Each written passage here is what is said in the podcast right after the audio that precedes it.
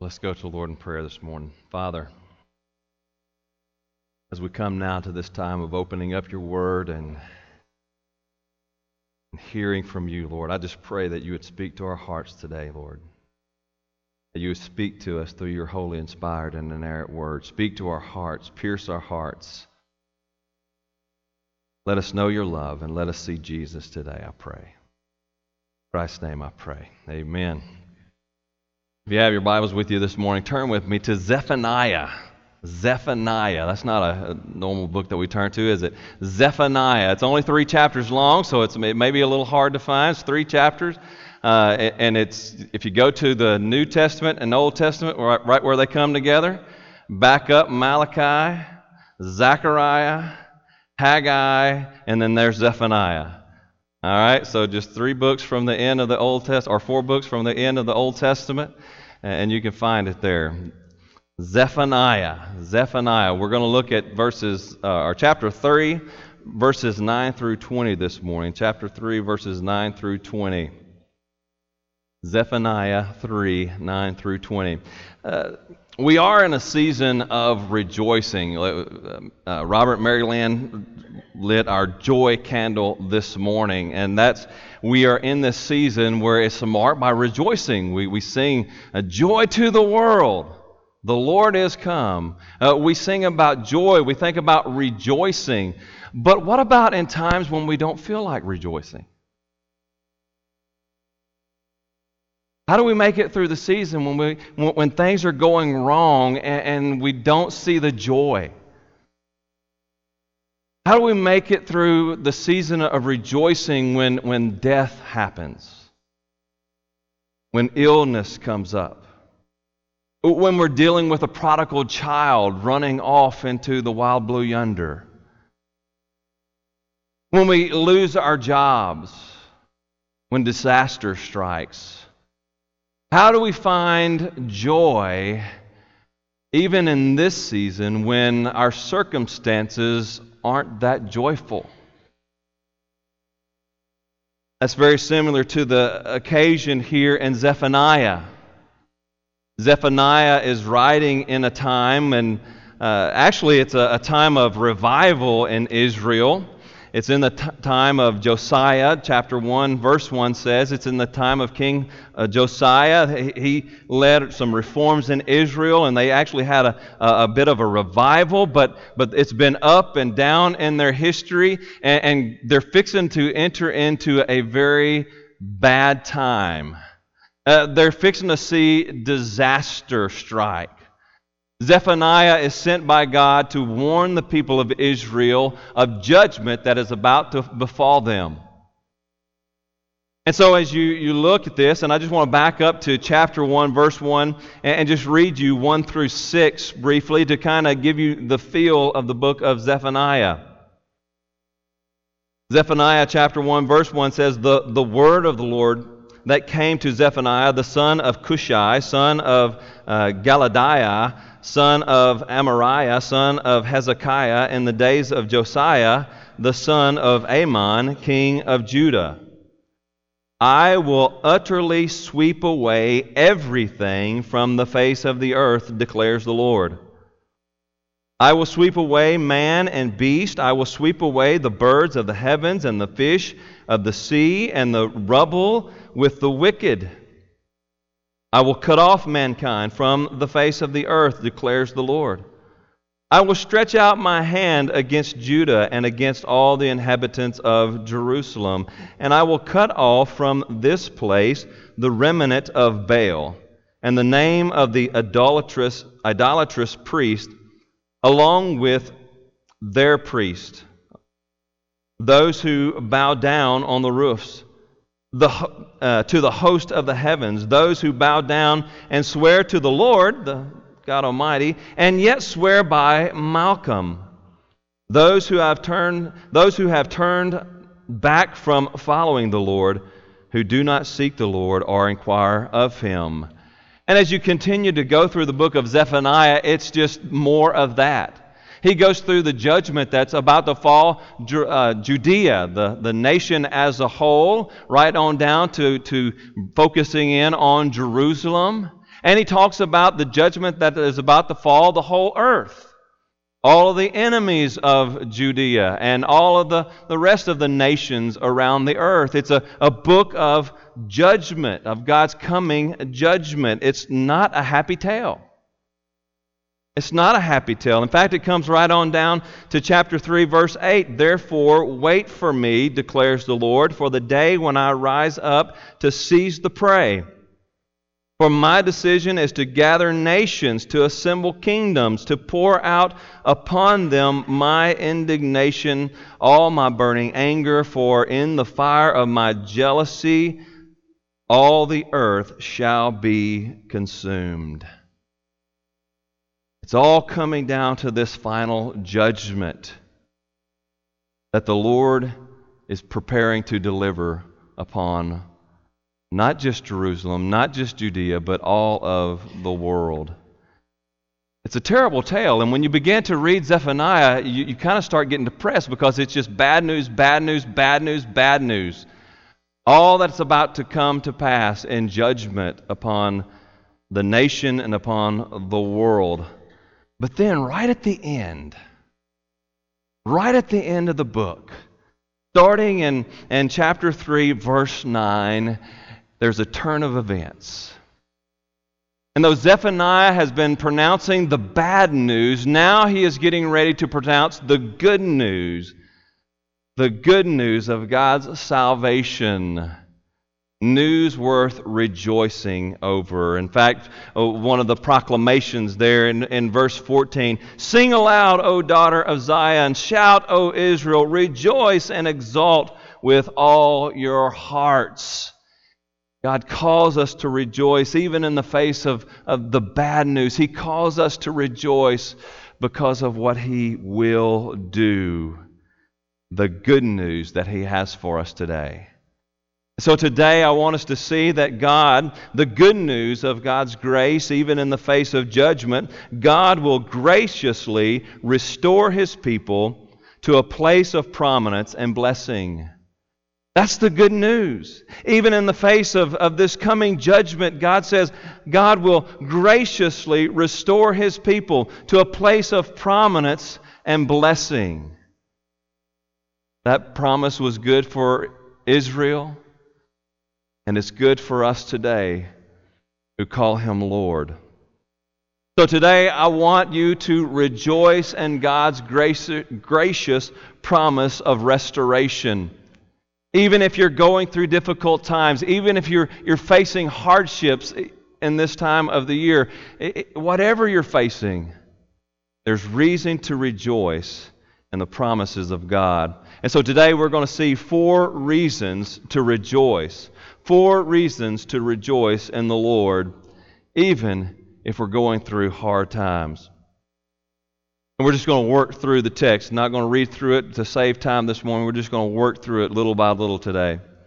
So, the first reason that we have for rejoicing is that God will restore his people. God will restore his people. Look at verses 9 through 10.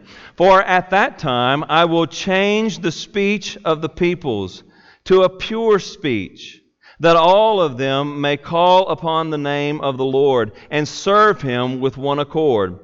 From beyond the river of Cush, that is the river of Ethiopia, my worshippers, the daughters of the daughter of my dispersed ones, shall bring my offering. Here, as he's talking about this, he talks about restoring speech, but he's talking about far more than just the restoration and the redeeming of speech here. And when you think about it, you ever heard that saying, what's down in the well comes up in buckets? Uh, that's, that is what's down in our hearts. That's what comes out of our mouths. And here, the people of Israel, we saw there at the very beginning, the people of Israel, they've been using their mouths to worship Baal and other idols. They've been giving praise to, to vain things of the world. But God says, I'm going to restore your speech. I'm going to restore your speech. He's not just talking about restoring the tongue, but he is talking about a change of the heart. He's talking about a change of the character of his people, a change that takes place within them. He is going to turn them from a people who have been chasing after idols to a people who trust in Him and serve Him with all their heart, soul, mind, and strength. God will change the person from the inside from the heart out. I'm reminded about of, of John Newton. John Newton wrote, wrote that hymn, Amazing Grace. How sweet the sound that saved a wretch like me.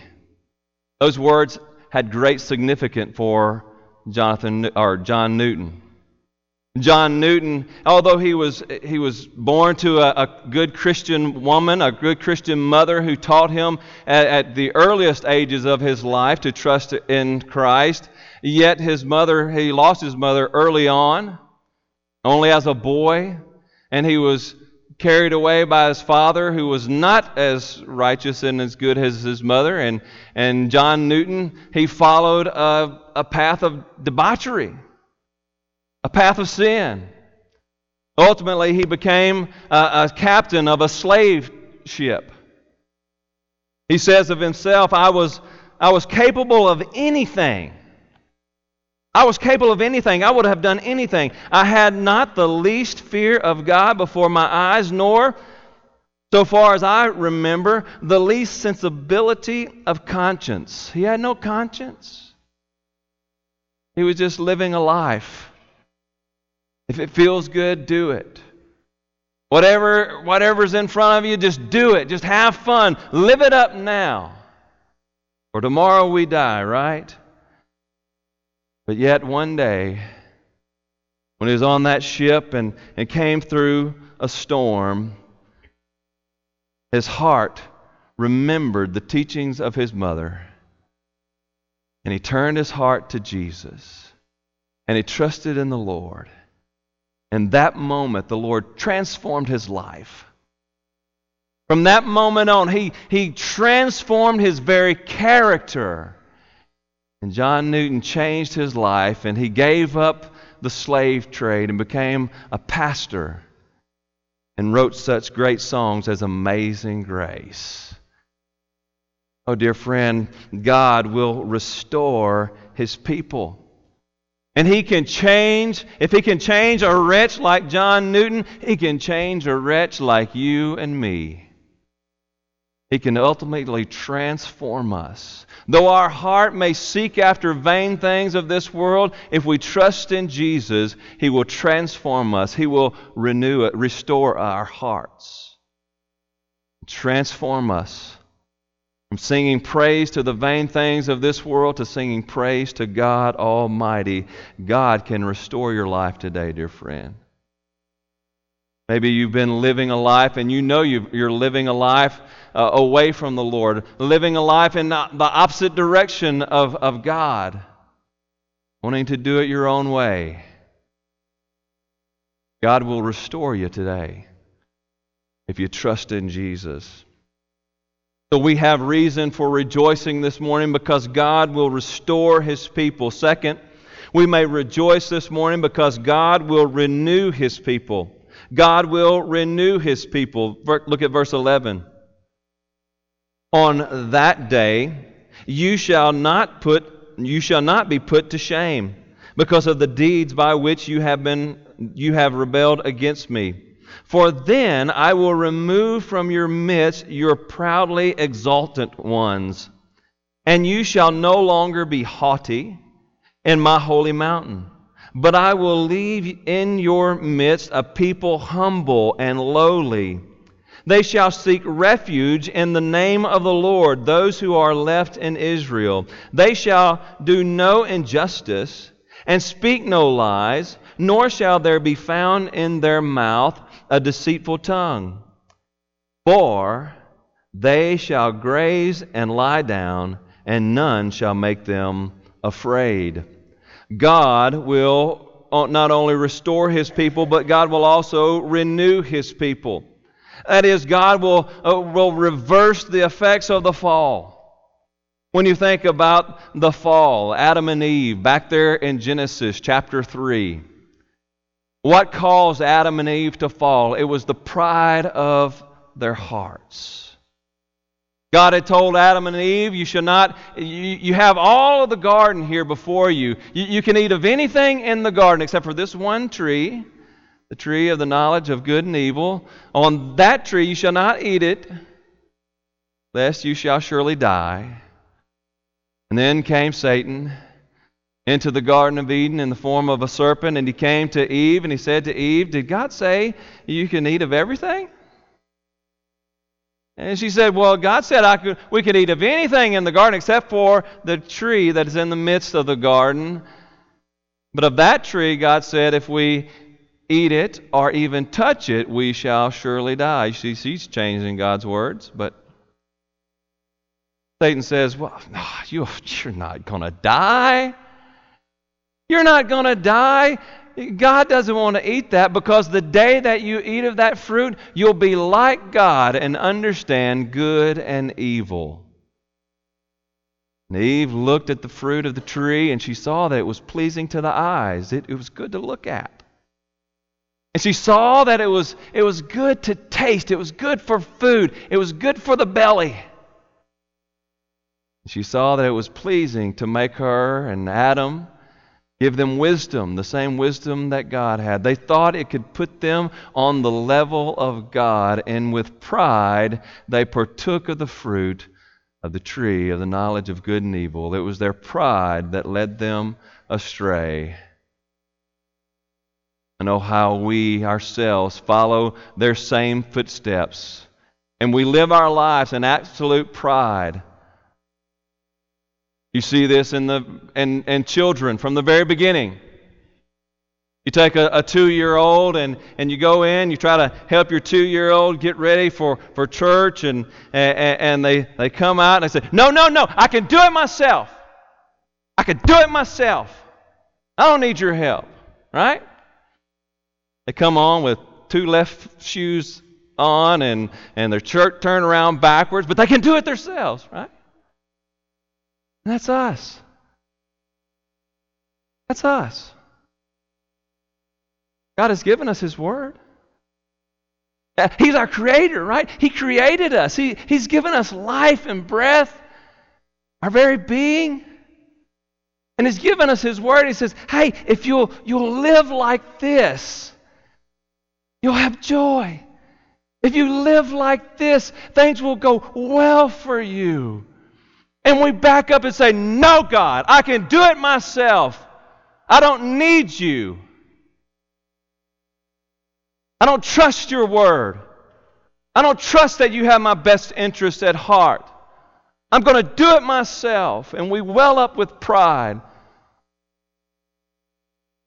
But God says He would change our hearts. He will take our pride and He will, he will destroy it. He will he'll put it away. And He'll give us hearts of humility to come and trust Him and rest in Him. We have those sentiments for us in Psalm chapter 46, verses 1 through 3. God is our refuge and strength, a very present help in, in trouble. Therefore, we will not fear, though the earth gives way, though the mountains be moved into the heart of the sea, though its waters roar and foam, though the mountains tremble and its swelling. We will trust in the Lord. God says He will renew our hearts, He will humble our hearts so that we may rest in Him and find peace in Him as our refuge.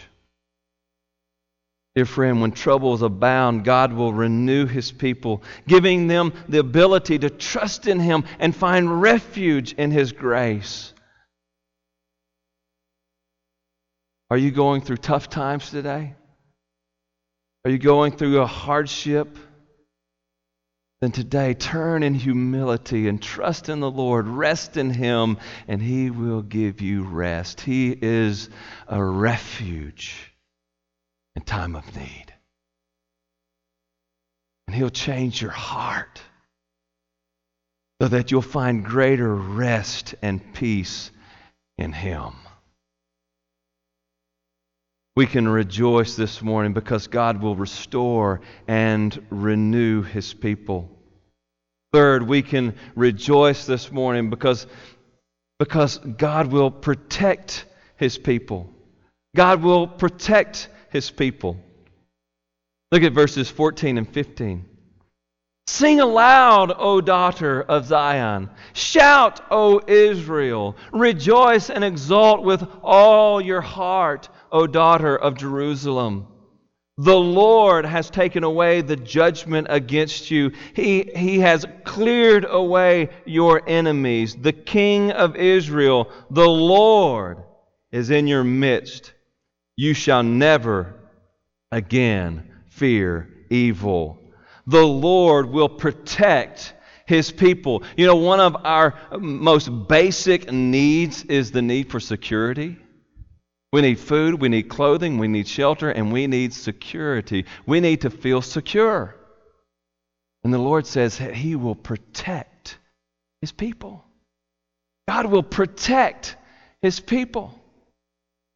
I remember back when Mary Beth and I had just been married, it had to be within the first three years of, of marriage because we were still living in our, uh, my, my grandparents' old house out in the country. And one night, we were, we were there, we were laying in bed, sound asleep.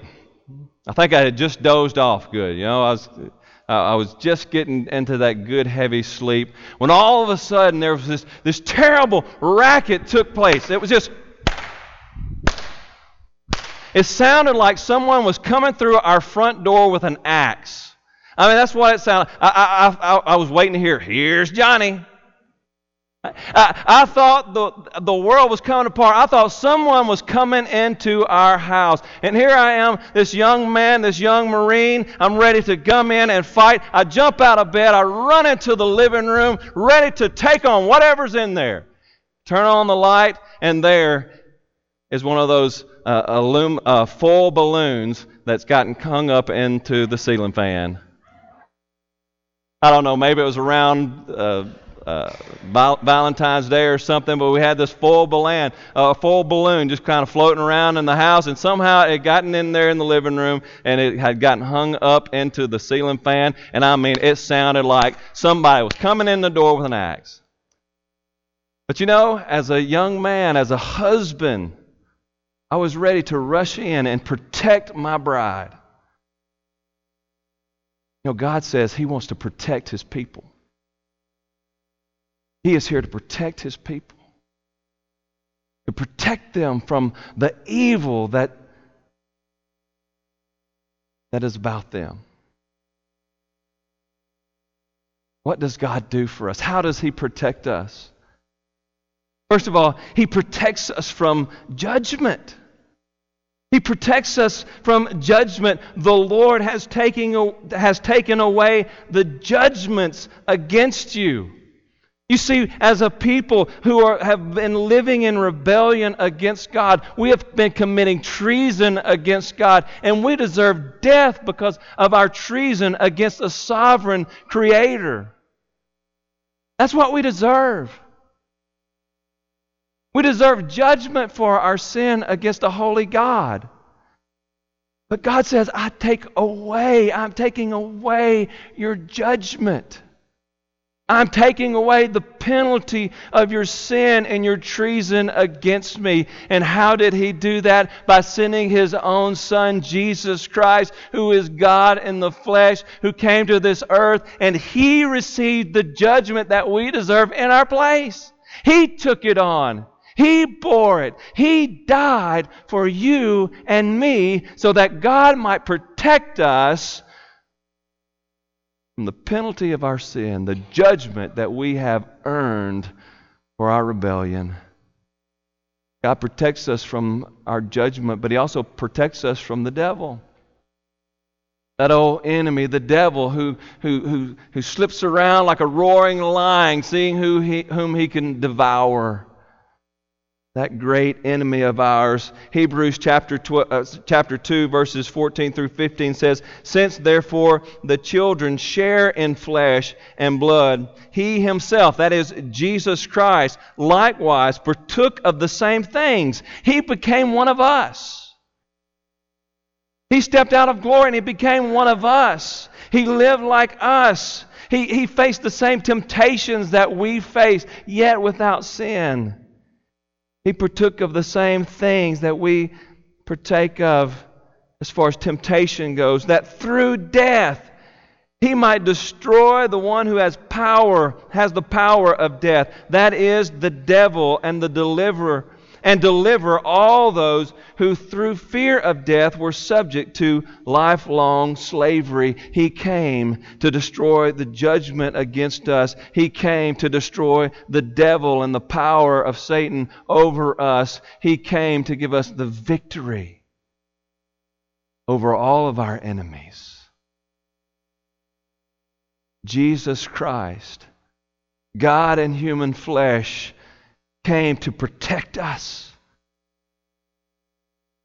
to protect us from that which endangers us the most.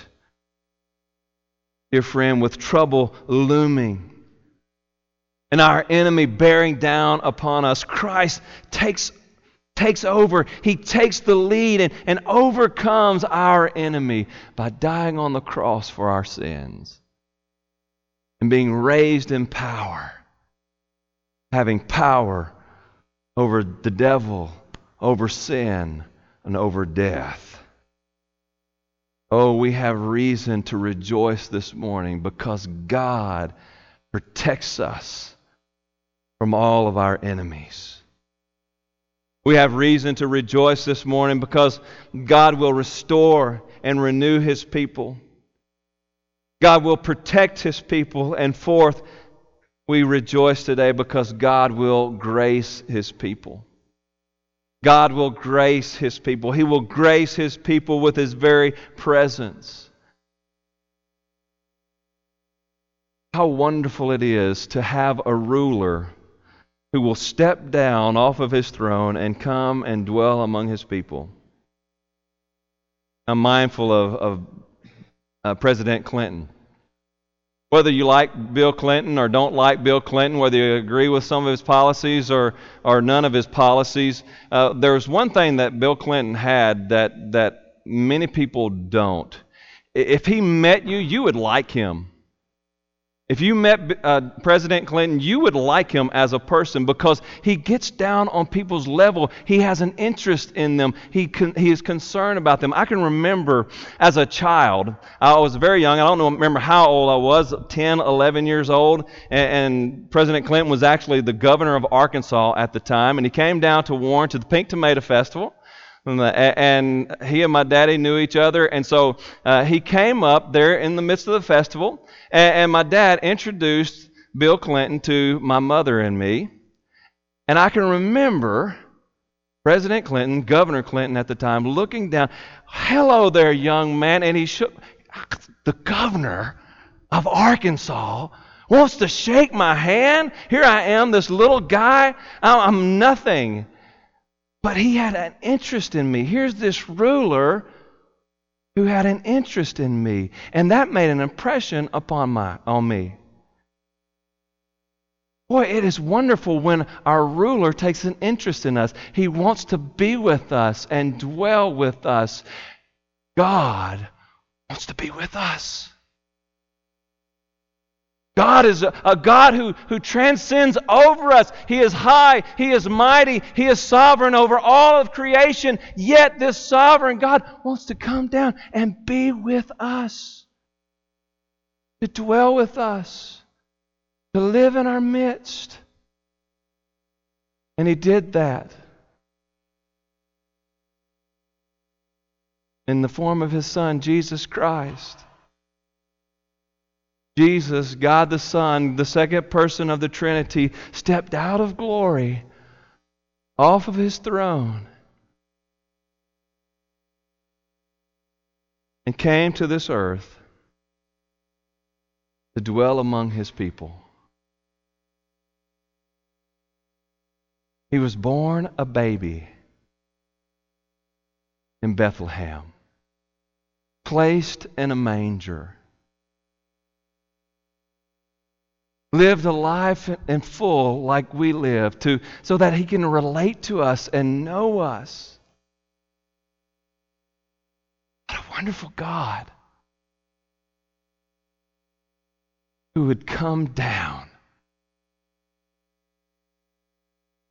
and dwell with his people. Philippians chapter 2, he was in the form of God. But he did not count equality with God a thing that could be grasped. We could never go up to his level. So what did he do? He humbled himself by taking the form of a servant, being born in the likeness of man. God dwelt among his people. He died for his people.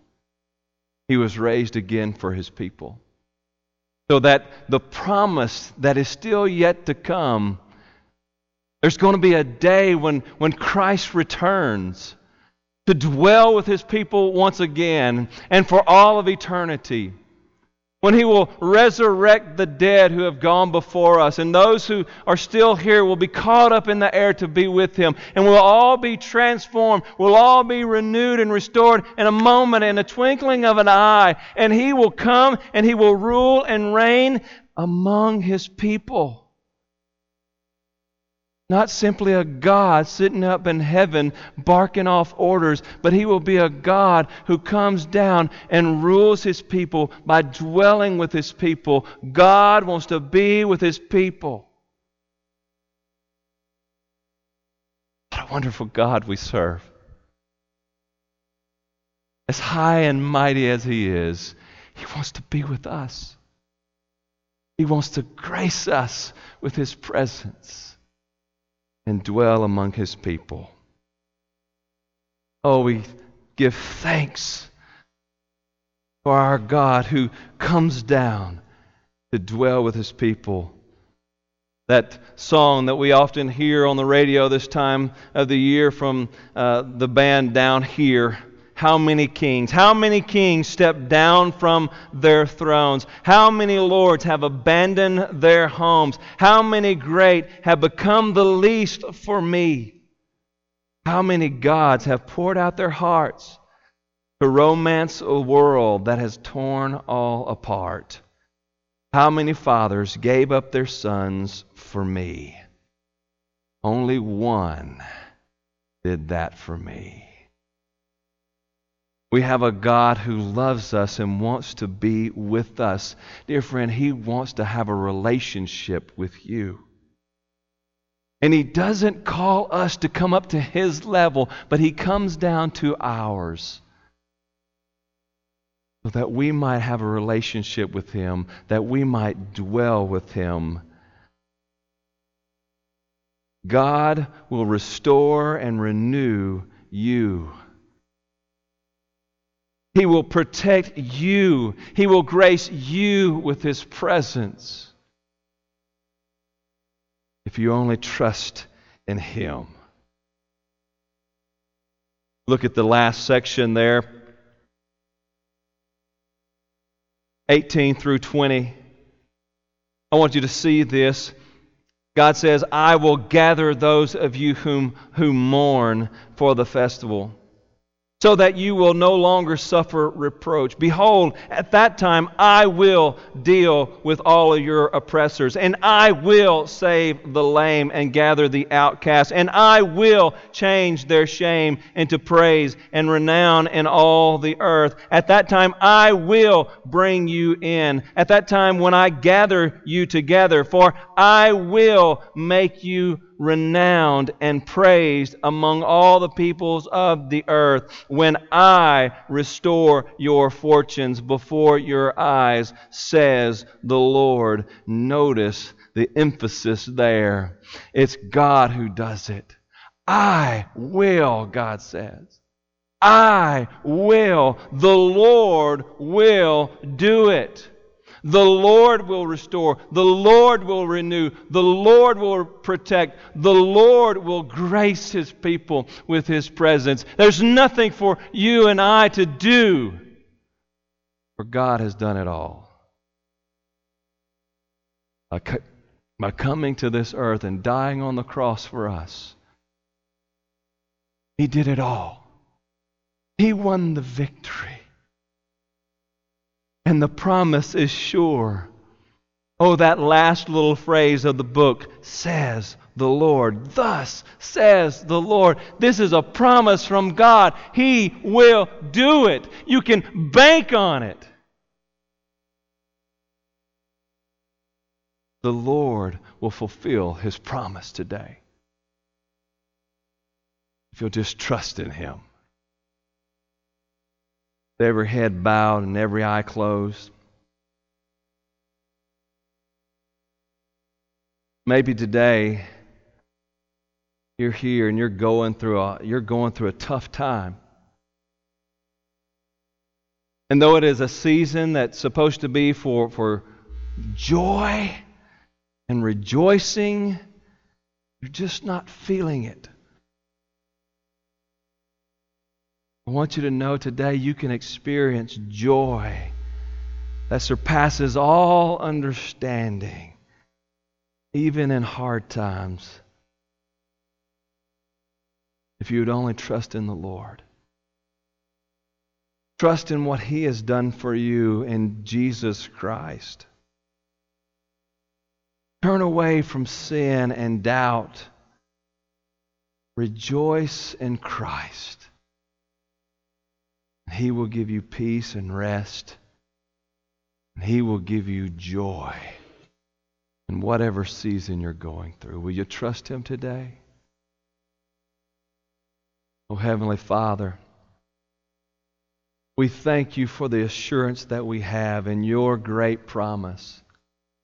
You are creator, you are sustainer. And when you speak, we can listen and we can trust that your word is true. Though this world is coming to a time of judgment, Lord, we can find hope and joy in your eternal promise. Oh Lord, restore us and renew us today. Protect us from all that, that threatens us. And Lord, let us know your presence.